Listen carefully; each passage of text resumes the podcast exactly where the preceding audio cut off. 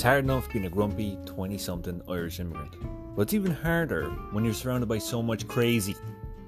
So every week I try, and I mean I really try, to make sense of American living.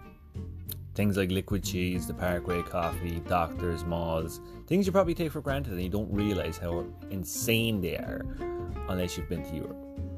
So this is the Moody Irish Guy's Guide to American Living.